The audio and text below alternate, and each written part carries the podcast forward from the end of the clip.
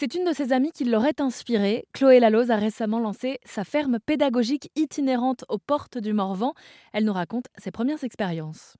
Oui, alors euh, c'est tout récent hein, parce qu'on a commencé euh, à vraiment faire la pub au début de l'hiver et voilà et puis il fallait attendre les beaux jours parce que il y a des animaux qui veulent pas être à l'intérieur et que je ne veux pas mettre à l'intérieur parce qu'ils aiment pas, notamment la.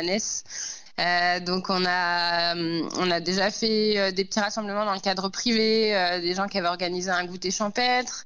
Et puis là hier on était dans un centre multi-accueil pour les enfants à Pouilly en Auxois.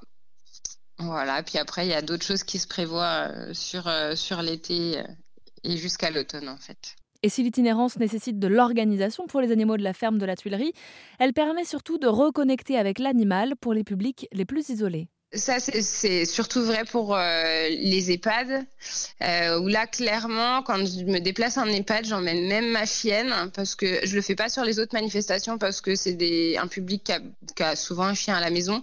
En EHPAD, malheureusement, aujourd'hui, c'est quasiment pas possible d'avoir un animal de compagnie. Il y a plein de gens qui en ont eu, donc c'est vrai que la chienne, on l'emmène euh, pour qu'elle complète un peu bah, ce manque. Et puis, c'est toute une logistique assez compliquée de pouvoir les déplacer d'un d'un point de vue physique ou même d'un point de vue sanitaire. Et du coup, bah, c'est vrai que ça simplifie euh, la vie des équipes et ça permet d'aller euh, quand même vers, euh, vers ce public-là. Donc, c'est tout l'intérêt de se déplacer.